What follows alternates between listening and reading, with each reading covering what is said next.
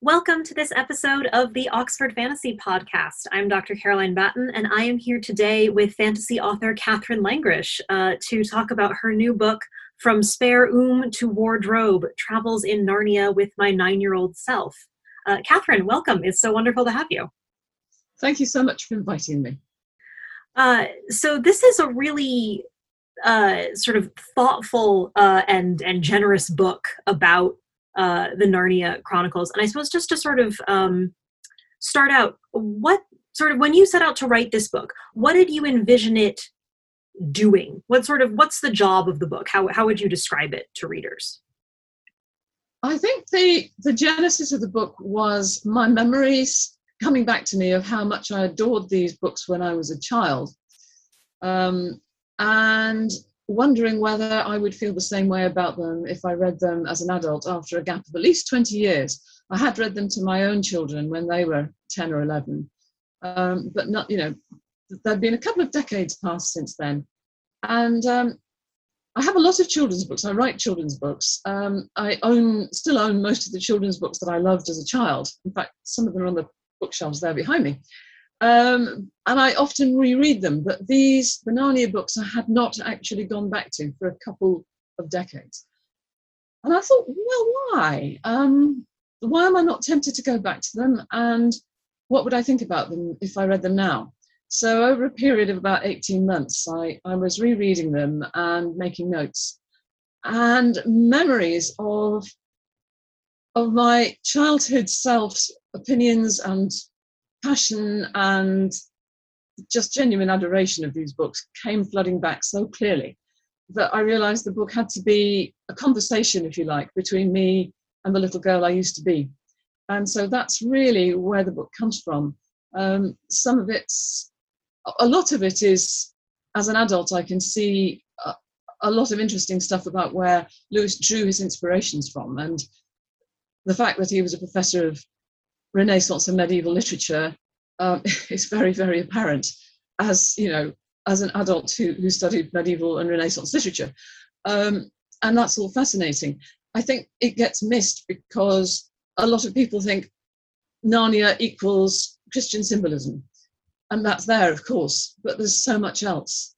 Um, and philosophy, Plato, Neoplatonism, all sorts of things other children's books, Lewis Carroll, George MacDonald, fairy tales, it goes on and on and on. A lot of that I wouldn't have spotted or cared about when I was nine years old. Um, and some of the things that I loved about the books still work for me. They really do. And then one or two things I lift an eyebrow at now, but I know that my nine-year-old would have gone, "Don't be so silly. This is perfectly right. You know, this is this is the way." Of course, of course, Jill and Eustace ought to beat up the bullies at the end of the silver chair because they were horrible. and um, you know, now I think mm, I'm not so sure about that. So that that was where it was coming from. It's it's a conversation between me and and the child who read those books a long time ago in the 1960s. Mm-hmm. So, what were the moments that sort of jumped out to you when you were rereading as as things that that sort of still moved you, that were still powerful and important, and why those particular moments? Well, I mean, almost everything that seriously moved me as a child still, I think everything still does. Um, uh, Lewis is a remarkable writer. There's no question about it. Um, so, of course, um, Aslan's death in The Lion, the Witch, and the Wardrobe, which I was not expecting. Um, I didn't clock at all that um, that Aslan had anything to do with Jesus. I still didn't clock that even after he'd come back to life. Even though I knew the story perfectly well of, of Jesus's passion, it didn't occur to me that they were the same. There was anything similar about them. And in fact, in some ways, you can see that as an adult, but as a child, it's not the same. Um, a lot of people talk about the Narnia stories as allegories, and they really aren't. There isn't there isn't really that one-on-one correspondence, and um, I don't think Lewis was doing it for that reason either. He he wrote in one of his essays that um, as a child he'd found it difficult to feel as one was told one ought to feel about the death of Jesus, and he'd already had these pictures in his head, as he said, of, of, of, of a wonderful lion. He'd been dreaming of lions, he said, and of a faun walking through a snowy wood carrying an umbrella with parcels under his arm. And it sort of, the, the, the things came together for him. And he realized that he could, he could write a fairy tale, which I think might, I think possibly the idea was it might help children to understand the emotions that adults might feel about reading the Gospels. Hmm. But I don't think he ever saw it necessarily as, as a sort of a mapped, you know, this is Jesus, this is. I, I just I just don't see it that way. I mean, I think he did. He contradicted himself quite a lot in his letters. Uh, you know, he sometimes he said one thing, sometimes he said the other, and I think you can forgive him for that because people were pressing him, and he had this reputation as a Christian apologist. No, but it's I I think that the the Aslan moment is actually quite a pivotal one in the sort of series as a whole because it's incredibly emotionally powerful. Mm. I remember reading it as a kid and being deeply moved by it. And I didn't mm. realize that it had anything to do with Jesus either. And actually when I when I found out uh, how similar uh, we, we won't use the word allegory, um, but you know how similar and parallel the stories run. I was mm. I was miffed. I felt a bit cheated. It was like mm. someone had been trying to sneak me broccoli into what I thought was a delicious dessert. Yes, um, in in the book, also you say that you know Lewis felt sort of similarly disparagingly about that kind of allegory that you know that it takes the meaning out of things, and that's very much that's very much how I felt when I encountered it. But he seems mm. he seems perhaps be trying to do something different and better that I didn't quite access as an obnoxious 10 year old who felt poorly about Christian allegory. I, I felt the same way when I got to the end of the last battle, where it, it becomes very explicit. Um, and there's this moment where, you know, he gets a capital letter and it's he did not look to them like a lion anymore. It's like, what? What? Aslan? Where's Aslan? I want Aslan back. Um, so children I think probably fare better in Narnia if these parallels don't really occur to them or, or are left by adults for the children to find out for themselves. If, if your parents suddenly start telling you this, then I think it can, not necessarily for everybody, but it can spoil the story. Although I know one, I have one friend who told me that when she, um, she, she was probably cleverer than I was. She, she picked up on the parallels between um, the crucifixion and resurrection and the Aslan story when she first read it. She said, aged about ten, and she said it was like a it was like a, a door opening for her because she realized that books could have more than one meaning and i thought that's a very very impressive thing to realize when you're that age i certainly didn't. Um, but i mean there are so many other very very moving moments. Um, one of the ones that still leaves me with a lump in my throat is when Reepicheep goes over the wave at the end of the world in the in the voyage of the dawn treader and then it says and nobody can say from this day to you know to that whether nobody can nobody can ever say they've seen him again. But you know we have to believe that he he landed in aslan's country which was his sole desire and um, that's that's a very emotional moment because you can see that this is a little animal who's who's got such great courage and purity of heart and he's he's narnia's galahad um, and he's going to find the divine. Um, and he's so brave that he's joyful about it, and it, it might be the end of him, you know. But uh, yeah, it's it's remarkable. I think it's remarkable. I think that book teaches more than any church service I've ever been to about the nature of holiness and what it might actually feel like to meet or, or to encounter something holy um, without being remotely preachy about it. I think it works very, very well. Another, another wonderful moment is when Aslan brings the dead King Caspian back to life at the end of the Silver Chair. Oh, and the moment when Rilian is, is Prince Rilian is reunited with his father, whom he hasn't seen for what ten years, and and his father's on his deathbed. Was, even as a child, I was like, oh no, you know, they only just got to meet, and now he's dead. And then, of course, Aslan sort of blows away the scene in Narnia, and they're back on the children and the dead Caspian are back on Aslan's holy mountain, and and then there's this, I suppose, quite difficult moment where Eustace is asked by Aslan to pluck an enormous thorn from a, stick, a, a thicket, and it's a foot long thorn, and drive it into his paw. And Eustace doesn't want to, but he does it, and this great drop of blood splashes down. And I mean, you could. Is that suitable for a children's book? I, I, I didn't mind it. I, it made sense to me. It, it was better than waving a magic wand and saying, you know, ding dong, you're you're better, you know, and bringing you back to life. It, it sort of went to sort of show the cost and the pain of, of doing something so amazing, if it were to be possible. So I think he had an enormous grasp of emotional truth. I think he shows you the cost of things. Yeah. Well, and children are often aware of that cost, right? Children are very much aware of sort of the darkness in the world, even if if they don't, you know, sort of grasp necessarily the way that darkness always manifests. But when you're a child, you know, there are fairies at the bottom of the garden and there's also a monster under the bed. Yes. Children are aware of death, of pain. They are aware of the cost of things. Mm. They're aware of danger in the world. And mm. the best children's book authors, you know, speak to that directly. You're right though. I mean the the again in, in the Voyage of the Dawn Treader, there's that moment where um they come to the dark island which you never see. And Pauline Baynes' illustration shows this wonderful cross-hatched darkness that the ship is sailing into with the stern lantern just showing. And it's absolutely terrifying. All the more so because it turns out to be you never actually reach land. Um, we never see an island, it's just a darkness. Um, we can believe that perhaps there's an island there, but I think even as a child, I realized that it wasn't a real place because they pick up this mad swimmer who's, I mean, here, here all the um, the resonances are from the rhyme of the ancient mariner. Um, the the you know the the, the swimmer um, is crazy um, because he's been left in this terrible place. He can't believe that he's ever going to be uh, rescued or able to get out of it, which is the predicament, really, the, the, the, emotional and mental predicament of the ancient mariner.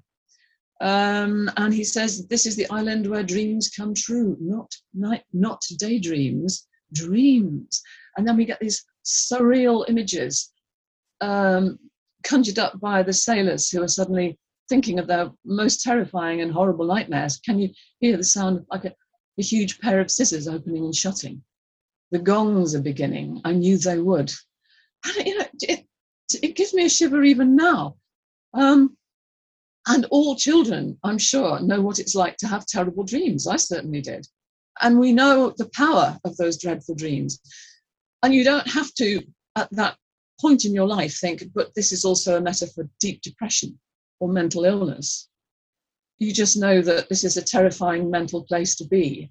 And thank heavens when they get out of it. And of course, the bird which brings the light um, is an albatross, which, again, straight from the ancient mariner, you don't have to, you don't have to recognize any of these things. You don't have to know where they come from for them to work. They work.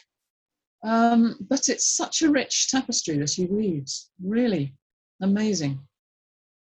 I yeah, because there are there are ancient mariner references sort of very explicitly, but also you know this is the Odyssey, right? This is the sirens and yes. the lotus eaters, and it's also very medieval in its resonances as so much of this is you know the the bit where where Reepicheep sails off and say you know no one knows for sure where he went.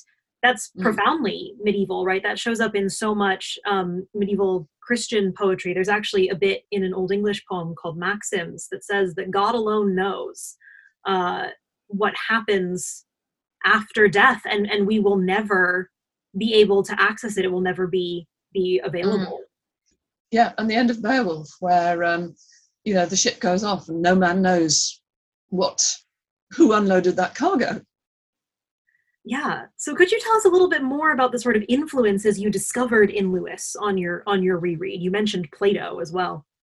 Yes, well, I mean, Plato was definitely one of Lewis's touchstones, wasn't he? He he he crops he crops up an awful lot, and there's that tag um, that the professor keeps saying, all in Plato, it's all in Plato. What do they teach them in these schools? Uh, actually, Lewis never has a word to. He didn't like schools, and, and he never he never he never says anything good about schools. All the schools are terrible. There's nothing they can do that's right. to go from the childish to the to the non-childish. Um, there was um, a, a, connective imagery all the way through Lewis's work, particularly obvious in the Narnia stories, but but um, quite apparent in everything else he wrote, including literary criticism and Christian apologetics, of vast rambling houses or labyrinthine palaces, where you come across finally um, a particular room. It might be a room containing a secret. The secret may be horrifying. The secret may be wonderful.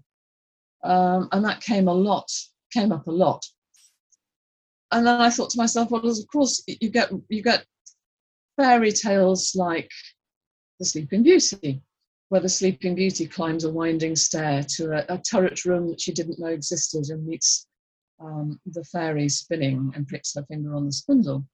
Now, George MacDonald, who was one of um, Lewis's models and, uh, and one of his great loves, the books of, of George MacDonald, um, as I'm sure everybody listening to this knows, um, showed him, set him, set his feet on the way, I think, to, to finally becoming a Christian or accepting Christianity early, early on. Um, and of course, in The Princess and the Goblin, you have the little Princess Irene, who um, once again can't go playing outside because it's a, it's a rainy day. And she goes exploring in her palace, in the castle in which she lives, leaving her nurse behind. Um, she explores um, upstairs through rambling, up, up into rambling garrets and attics, um, past all sorts of doorways where it was horrific. You know, she wondered what could be behind all those shut doors. Um, Lucy thinks that when she penetrates the magician's house in, in The Voyage of the Dawn Treader, um, behind any of the doors on the passage um, might be the magician, invisible or even dead. What, what might be there? But, there's this sort of exploration and, and terror. And Irene, of course, gets up into the the topmost turret and finds a room in which her great, great, great, great, ever so many great grandmother is sitting spinning, where you have, of course, MacDonald, George MacDonald is, is channeling the Sleeping Beauty there. Um, and this grandmother is um, a very serene and semi divine presence. Um, she's ageless. She can manifest as a, as a young woman, a beautiful queen, um, an old grandmother, and she has these powers. And one of the things she tells um, Irene is that when she returns downstairs, people will tell her that she, the grandmother, doesn't exist. But Irene must hold to her knowledge that she does. And of course, Irene runs back downstairs and tells her nurse, and her nurse is angry and says, Princess, lots of princesses make up stories, but I never heard of one that insisted that they were true. And so Irene gets into trouble for telling fibs in the same way that Lucy gets into trouble with, with, her brothers and sisters because she said she's been to Narnia, she's seen a faun, she's been there for ages. And they say, You've just come out of the wardrobe, you've only been gone a few minutes, and of course you've made it up. So that was a very close parallel. And you can find more things like that running through the book. Um, the Wood Between the Worlds in um, The Magician's Nephew is very reminiscent to me of um, a bit in Alice Through the Looking Glass, where Alice comes across a wood where things have no names. And she enters this wood, and immediately she can't remember who she is. She doesn't know the name of anything. Um, and she just wanders. It's not a terrifying place, but she sort of wanders through it, having lost all her memories and all her knowledge of anything really, and comes across a little faun and um, she doesn't know it's a faun. She can't remember the name of it. And the faun, who's a talking animal, notably, um, doesn't know she's a human child. And they, they, they walk through the wood together very happily until they come to the outside. And um, then the faun remembers that, oh, you're a human child and I'm in danger and springs away. And there's this kind of combination of Edenic innocence, but also there's a sort of terror to it too, because what does it mean to have forgotten who you are and to have forgotten your own name? And of course, the same, the same soporific danger can be found in the wood between the worlds. Um, it's a place where you could easily just drift off and never recover yourself. So I don't necessarily think that Lewis was deliberately channeling that, but he would have read those books And so I think these things sometimes spring up from somewhere deep inside you. Um, so that's on the children's side, and then on the um, on the sort of grown-up Lewis side and the grown-up me side, um, all sorts of things. Um, so at the end of um, at the end of the last battle, there's a great deal of John Bunyan of the Pilgrim's Progress. There's a very strong uh, resemblance um, in, the, in, in the last few pages where they're going further up and further in. Um, you could almost map it onto Christiana um, arriving uh, in heaven, having crossed the river at the end of um, her half of the Pilgrim's Progress.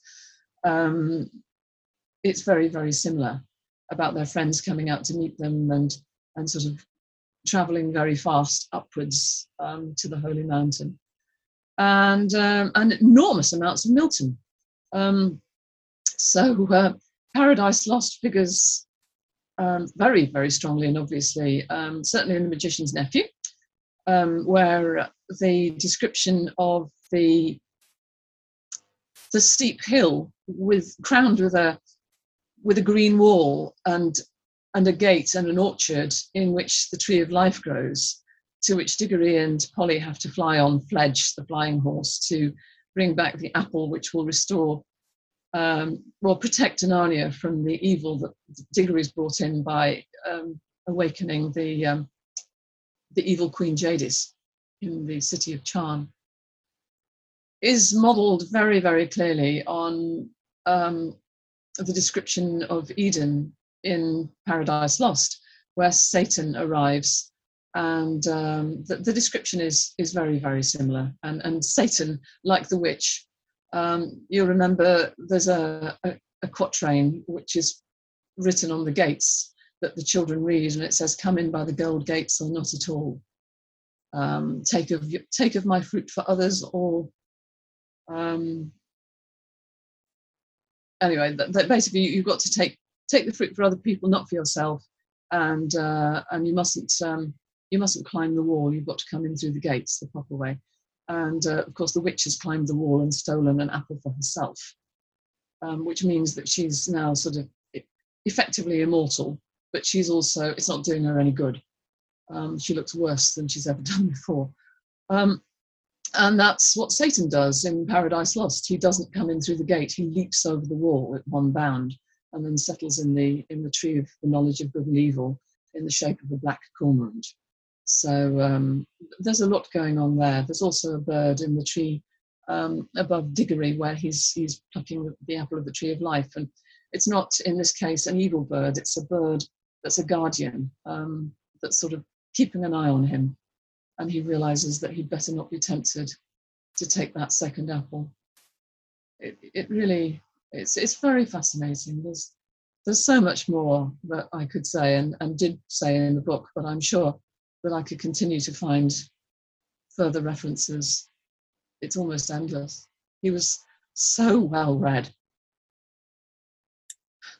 Yeah, well, and so many of these connections also that you've made in the book uh, were not ones that I'd ever noticed. And I sort of read and thought, oh, of course, of course, this is Paradise Lost. How could it be anything else, but reinterpreted through Lewis's particular mm. lens. He's sort of weaving together all of these literary references to sort of build something that's um, where the whole is more than the sum of its parts. Um, which leads to his sort of famously uh, kind of patchwork secondary world, right? That draws on all of these different sources. Um, so, how would you describe Lewis's secondary world? In in the book, you say that um, to uh, compare it with a closed system like Middle Earth is to miss the point. Um, so, what is the hmm. point? How is his secondary world working? Well, I think it works because I think it works for two reasons. One is because a lot of these things are things that children have already come across, or at least children of my generation had already come across. Most of us have been exposed to the Greek myths, for example, in some rewritten form. Um, most of us had probably been given fairy tales, Hans Andersen's fairy tales, for example, in which we would have met the Snow Queen. And so when we meet um, the, the White Witch, she's obviously a horse from the same stable. Um, I don't think that I would have read um, The Lion, the Witch, and the Wardrobe and thought, oh, um, the White Witch is like the Snow Queen. But I would not have made that connection. Um, but I would have recognized her as a type that I'd met before, I think, without necessarily making that connection. I, I think I wrote in the book that um, children tend to see the differences where adults see the similarities. And I think that's just a, a difference in the way children read and the way adults read. We tend to be sort of looking for, oh, where did you get this from? This was what I was doing when I was reading the books for the second time. Oh, look, I can see how similar that is to this. Whereas the child just, this is a story. And it's a different story from other stories, so I'm going to read this story. But nevertheless, we, we would have kept stumbling upon things that seemed familiar. And children don't really mind if you jumble things up. I personally didn't mind that there was Father Christmas in the book. Um, it was Christmas. Christmas was going to happen, and they hadn't had Christmas in Narnia for a hundred years. And what better way to have it with Father Christmas? Um, he certainly couldn't have it with the baby Jesus, so that was one get out. And I think, you know, when you've come up with such a wonderful phrase as always winter and never Christmas, it's a very, very difficult thing to get rid of. He would have wanted to go with that. Um, and I think it's also, it's just done with a lot of love. He liked all these things still. He still read fairy tales. You know, he said when he was 10 years old, he, he pretended he would read fairy tales, effectively covering the book with brown paper. He didn't put it like that, but you know, he wouldn't want other boys to know he was reading fairy tales. But now he was a man, he read them perfectly happily, um, and and talked about, you know, just because I like beer, it doesn't mean I don't like honey. So you can like all these things, um, and so we still like them. Um, and he just threw them all into Narnia and stirred it up, and what you get is Narnia. Um, and it's a child's paradise. It's, it, I don't think it's not really meant to be a serious secondary creation. You know, he wasn't really. I don't even think he was that interested in the map. I would be very interested to know if Lewis ever drew a map of Narnia himself, or whether that was all left to Pauline Baynes. I have no clue. But I'm pretty sure that in parts of the last battle, he lost track of where things were in relation to other things. So in that sense, I don't think he, he was setting out to make this a consistent world, and it's not. Um, but it still felt so real to me that I could almost not bear to think that it wasn't real. I, I wanted it to be real so much and so badly, and so many children of my age felt that way, and perhaps some still do. I, you know, Brian Sibley wrote in his wonderful foreword to my book that he actually tried sitting in his parents' wardrobe, um, waited, waited till they'd gone out, and then squashed himself into his parents' wardrobe and sat there, hoping that the backboard would dissolve and he'd find himself in Narnia. I never tried that, but I can quite easily imagine doing it. Narnia is permeable. We know that from the stories. Children from our world can get there. And if we can get there, I don't really see why everything else shouldn't be able to get there as well. Um, so it works for me. It, it, it, worked then and it still works for me in that sense. I think you just got to give up the idea that it's a place like Earthsea or, or Middle Earth. It's not that sort of place. Mm-hmm. It's more of a fairy. It's almost a fairy land, but not quite. Yeah, I like very much this point about Narnia being permeable to us, to our world, not only to children who might come through, but also maybe to ideas, um, mm. to images, to figures like Father Christmas that could kind of sort of slip between the boundaries of worlds. Um, yes, yes. That is again a very like thoughtful and generous reading of Narnia. Thank you. I, well, I felt generous towards it. I mean, I don't. There are points at which I sort of part company with the opinions I held as a child. I don't think he's fair to his brown skinned people um, to effectively cast an entire race of people as at best deluded and at worst worshippers of a of a fearsome demon.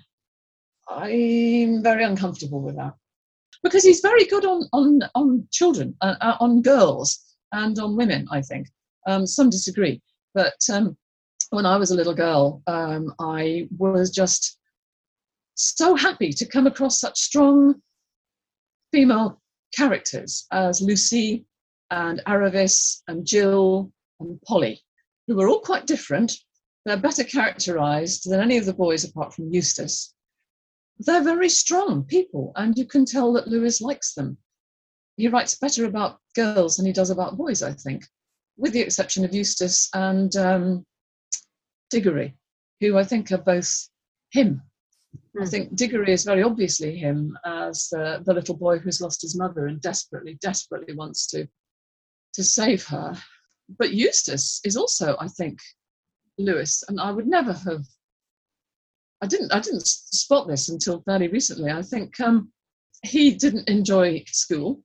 Um, he was very bright and very smart, and Eustace is actually one of the brightest and smartest and most intellectual of the boys. He does ask questions about himself and his predicaments. And then, of course, Lewis, um, you know, gives Eustace this wonderful journey where he he is in fact converted into a very different sort of person through the grace of Aslan. So yeah, I, I think those two boys have got a lot of Lewis in them. Mm. Whereas I think that Peter and Edmund are basically stock heroes. You know, stock hero boys from fairly dull sort of, you know, they're all called Frank or Jack or, or you know, and, and, and that sort of boy. Um, I think, you know, you just know that they're just going to be decent chaps. Edmund, of course, no, I should I should take that back about Edmund because of course he does start off again a very bad-tempered, grumpy, difficult little boy. But as soon as he's become as soon as he's got his his his um, conversion, if you like, then he he he he does become a bit more boring. It's definitely Eustace who's, who's more interesting. So perhaps the boys are, are most interesting when they're being difficult, um, but the girls are interesting all the way through, including Susan, I think.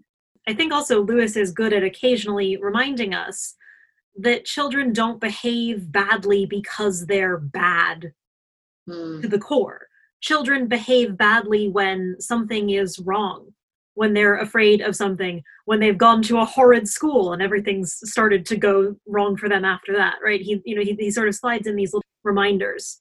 Um, yeah. but i think we probably need to circle back to the Calormen and to the sort of infamous problem of susan. Um, you say in the books you know that there are a lot of unexamined judgments in mm. Lewis. Um, and you note throughout your work the really very blatant racism in the books. Um, as blatant, honestly, as the racism in in Tolkien, especially when we hear about the the men of the South, right? These mm. sort of caricatures of people of color that are really very offensive, genuinely racist.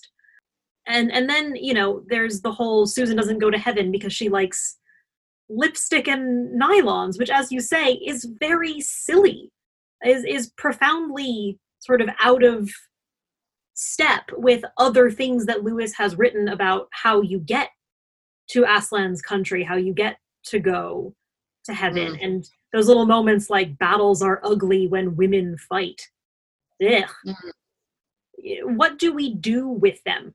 How do we process and and respond to them. You know these are the sorts of moments in the books that that put me off mm, mm, when i was a mm. kid. And so how do we how do we deal with his own opinions creeping into his world in a very damning fashion?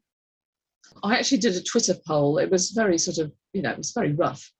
But i asked i asked people whether they had children who read the Narnia books or had them read to them. And effectively, it turned out from, you know, I suppose I probably had about 30 to 40 replies, that most current children, most, most of today's children encounter the Narnia books when they are read to them by an adult, quite often in school, quite often in classroom situations. And the teachers would say they, the children really enjoyed them. Um, but then again, it's quite often only The Lion, the Witch, and the Wardrobe. Um, then you found that some teachers would say, well, some children went on to read another another of the books, and a very small number, as far as the teachers were aware, went on to read the whole series. So, how many children are reading these stories independently? I'm not certain. if you're reading one of these books to a child, um, I think probably the best way to do it is not so much to sort of censor it as to sort of stop and say, well, what do you think about that? Um, do you think that sounds fair? Or perhaps just not read the most problematic books to them at all. You know, I personally wouldn't have read, I don't think I ever read The Last Battle to my children because it's such a difficult book to read. It's, if you're a parent, the best thing is to be aware of what they're reading and perhaps actually intervene and say, by the way, there's going to be some things in this story that we don't really agree with. If you come across them, let's talk about them. But if you're talking about how do we deal with them now as adults, looking at the books as adults and judging them, as adults tend to do, um, I think the only thing to do is to is to say what we think, um, and um, that's what I tried to do in the book. Um, I don't think it's excusable. It's I don't think it's excusable even by saying, well, yes, but that was then and this is now, because as I say, I, I don't think it was excusable then. I was contacted by um, um, a poet, um, Vani Capildeo, who said to me that when um, when they when they were reading these books as a, as, as, a child, um, there were in Oxford, living in Oxford, there were plenty of um, Indian families and West Indian families in Oxford.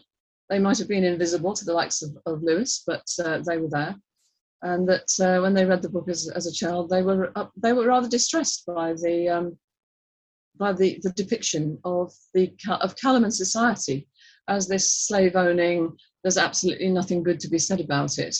Uh, ruled by tyrants and despots, human sacrifice for heaven's sakes. How did he have the cheek? It's very, very, very problematic. There's no question about it. Well, and it has strong echoes also of the way that medieval crusade romances depicted people living in the Middle East. Uh, you know, mm-hmm. this idea of Saracens with heavy air quotes as a as a contemporary racial and religious term, mm. where they conflated sort of intentionally Muslims with biblical pagans who worship, you know, Baal or uh, any of the Greek God. Um, yeah. There's this sort of really uncomfortable dodge they try to do to to render people living in the Middle East more different. Yeah, to, to literally demonize it. In fact, it's interesting, isn't it? That um, in all the areas of the books, in all the areas of Narnia, of the Narnian world, um, where you come across regimes or, or places that are not as as Narnia would wish them to be, there is a lack there is a lack of magic, um, and so Calormen is the same. There's no magic in Calormen. Um, there's no magic under Miraz, and there's no magic on the Lone Islands. Um, and yet, and yet, with Miraz, you, you do get this inkling into why people might become angry and, and why people might end up being your enemies um, because they've been oppressed. Um, so it wasn't that you didn't have a clue. So it requires, you know, quite a bit of sort of critical awareness mm. to navigate these blank spots and, and these blind spots, really. How did you sort of write back to Lewis? What, what what was that process like for you as as a child and, and what was the result like? They're not very good. I mean, I was only nine. Um, they were heavily derivative.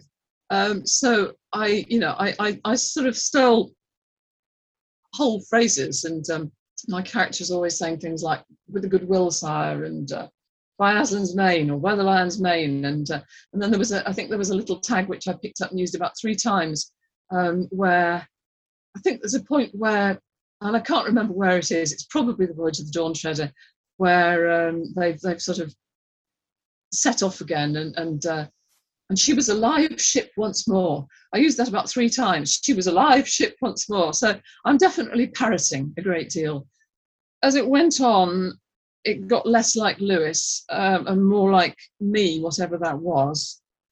I was happier with comedy than I was with high drama, unsurprisingly. Well, okay, how about a poem called The Lapsed Bear of Storm Ness? Okay, and The Lapsed Bear of Storm Ness is um, mentioned at the end of The Horse and His Boy because we hear about the deeds of Corin Thunderfist, who is the um, rather obnoxious younger brother of Shasta. So, anyway, um, here we go. Um, I hope you'll appreciate my rhyming. High in the windy mountains and among the rocky crags, where travellers grew less and less, there lived the lapsed bear of Storm Ness. It begins. Many knights with him did battle, but he slaughtered them like cattle. Corin Thunderfist decided this must stop. So on one winter day, he climbed up the northern side and he shouted far and wide, Bear, you're a coward, but I'll search for you till May, till the people cut the hay, and I'll box you to the ground, and I'll still be safe and sound. So you better come out now and fight me. I'm not quite sure where this is going because it's a long time since I read it. The bear came shambling out, and Corin gave a shout. The great match came about. And then I round it up quite quickly. Prince Corin boxed the bear around for 33 rounds without a doubt. When he had finished, it couldn't see, and this is the end of my verses three. So I think you can see that Lewis wasn't in any serious danger of competition from me, aged nine. I think that's brilliant. I like also that Corin's speech to the bear is longer than his fight with the bear in the poem. Absolutely. That seems that seems correctly poetic to me. Thank you. Yeah, well there you go. Yes, well there you go, I suppose so. However, I did enjoy doing it and um, well, it reminds me very much of the importance of fan fiction in the way mm. that we engage with authors, right? Because so much fan fiction is written to remedy what the writers feel is sort of a gap or something left to be said, left to be explored in a work that has meant something to them. And so it's a way mm. of kind of talking back to an author and saying i'd do it differently or i want to you know spend more time here or i would like to add this bit of myself into this world a lot of writers of fan fiction seem to address the problem of susan um, since i've published this book i've had at least three um, stories um, sent to me and some of them are really rather good um, in which susan deals with the fact that her entire family has been wiped out in a railway accident, grows up, does amazing things as she grows up, and uh, you know, and eventually gets to Narnia her own way, um, or, or, gets to the heavenly Narnia in her own way, but very much on her own terms. And I, I, I rather like that. I think I think there is that. You know, when Peter Jackson's Lord of the Rings film came out, weren't we glad to see um, Arwen at the beginning, taking the, the place of Glorfindel because, you know, she's riding a horse. She's she's she's she's doing something useful. she's rescuing Frodo. It's wonderful. Um, and it was rather disappointing when, for the rest of the film, all she does is wear a white dress and look sad. You know. Um, Much more in line with the books, unfortunately. Yes, yes. Well, at least there was Arwen.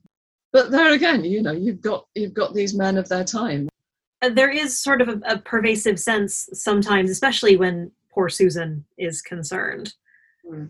that she's not she's not ever being thought of first. I mean, I think I don't know whether he saw this coming, um, but in the Voyage of the Dawn Treader, she doesn't appear except she's mentioned twice, and the first time is when it's explained why um, her younger brother and sister are at their aunt and uncle's house at all, Eustace's house. And that is because Peter is swatting for an exam with the professor. Um, and Susan has been taken on a trip to the United States because her mother thought she would get more out of it than the younger ones. And then he adds, um, she wasn't very, she was considered the pretty one of the family. She wasn't very good at schoolwork and was very old for her age. And that doesn't mean she was old for her age in a in a wise way or a or a sort of socially accomplished way really. It just means sexually precocious you know interested in boys. That that was the code back then. That was what it meant. So what you know? Um, and i thought that's already getting a dig into susan and then towards the end of the book we meet her we don't even meet her but it's when Lucy is looking at the spell to make beautiful her that speaketh it beyond the lot of mortals, and is tempted to do so. again because we realise, and this is I think rather good, um, because Lucy isn't such a goody goody. We realise that Lucy is jealous of Susan's looks. We've never been told this, but it now becomes apparent. And why not? And so she realizes that if she could say this spell, she would then be the beautiful one. And of course, the magical book shows her living pictures of what would happen. And first, she's beautiful with this radiant face in these little pictures in the margin of the book. And Narnia is being laid waste as knights battle for her hand in marriage. And then she's back in England, and Susan has come back from holiday. And Susan looks just like the old Susan, but with a nasty expression on her face because she's jealous of Lucy and her new beauty. And Lucy says, I will say the spell. I don't care, I will. And then Aslan appears on the page and growls at her, and that's the reason why she doesn't say the spell. Not because she's got the self control not to say it, but because she gets warned by Aslan, um, who does that quite a lot in, in this book. But the effect of that, in a way, is still to sort of semi demonize Susan, because even though we know this isn't something that's truly happened, even in the context of the book, it's a glimpse of Susan behaving in a way that's sort of antipathetic. And we're just left with that impression. We don't get to meet Susan ever again. And the way that her family talk about her when they're effectively in heaven. And I think the Pilgrim's Progress has a role to play here because um, there's a bit in the Pilgrim's Progress where um, it might be ignorance, yes, um, arrives at the um, the gates of um, heaven and is basically not allowed in because he's not gone the right way um, and is cast aside and, and sort of thrown back into, into hell. Um, and the narrator says, Then I saw that there was a way to, to hell even from the gates of heaven as well as from the city of destruction.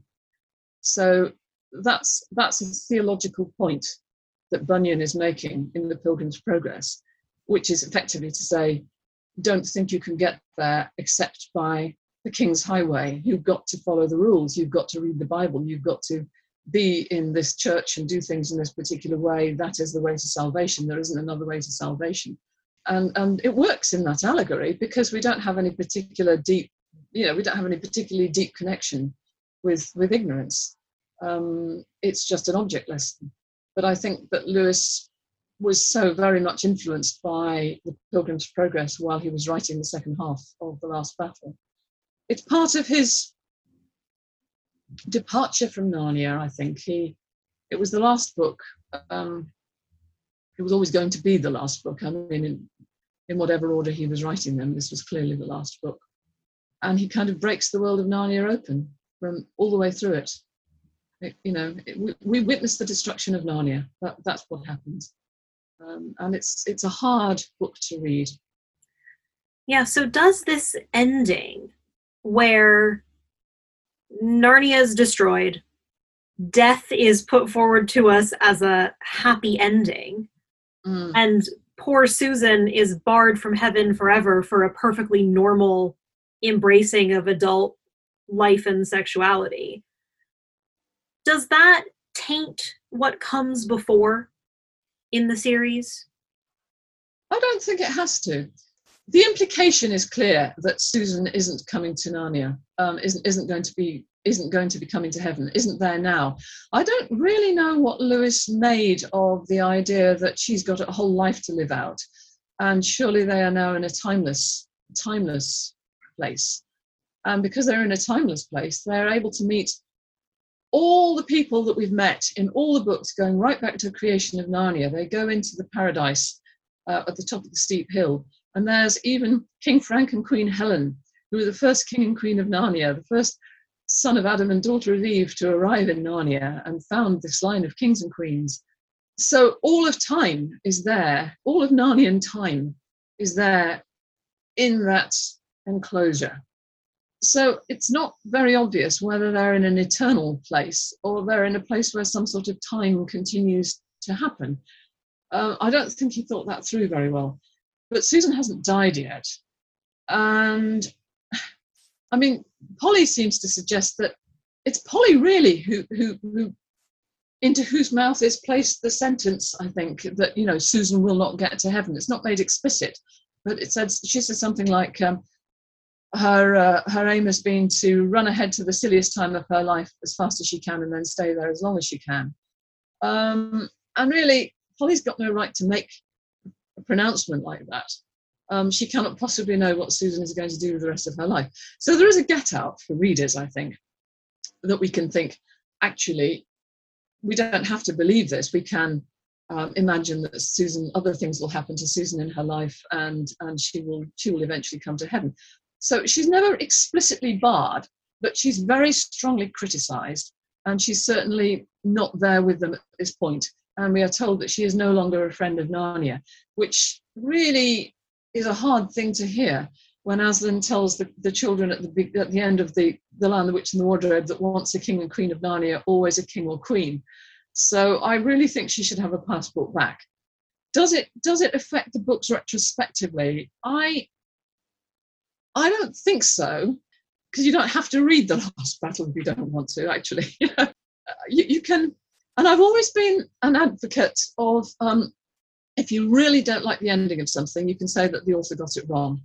I, I actually do think that we're we're allowed in our minds and heads to alter things one one way of, of, of, protecting yourself from from um, Susan's eternal damnation, I think, is just to say Lewis got it wrong. So, of course, she went to heaven in the end. If you want to believe that, she came right, you know. And in any case, what was she doing wrong, really? You know, just being a teenager, as far as I can see. Yeah, an important mm. lesson in the power of reading against the text. Yes, yes, you can do that. I think it's allowed. Yeah, it's amazing the way that sort of things that are submerged within us bob up into consciousness and into full being when mm. we're asked to tell stories. The things mm. that we want to tell stories about are so very revealing of who we are. Yeah, yeah, yeah. And that seems like it might be as good a note as any to conclude on. Thank you well, so much. Talked, we've talked a lot and it's been it's been very it's been a great deal of fun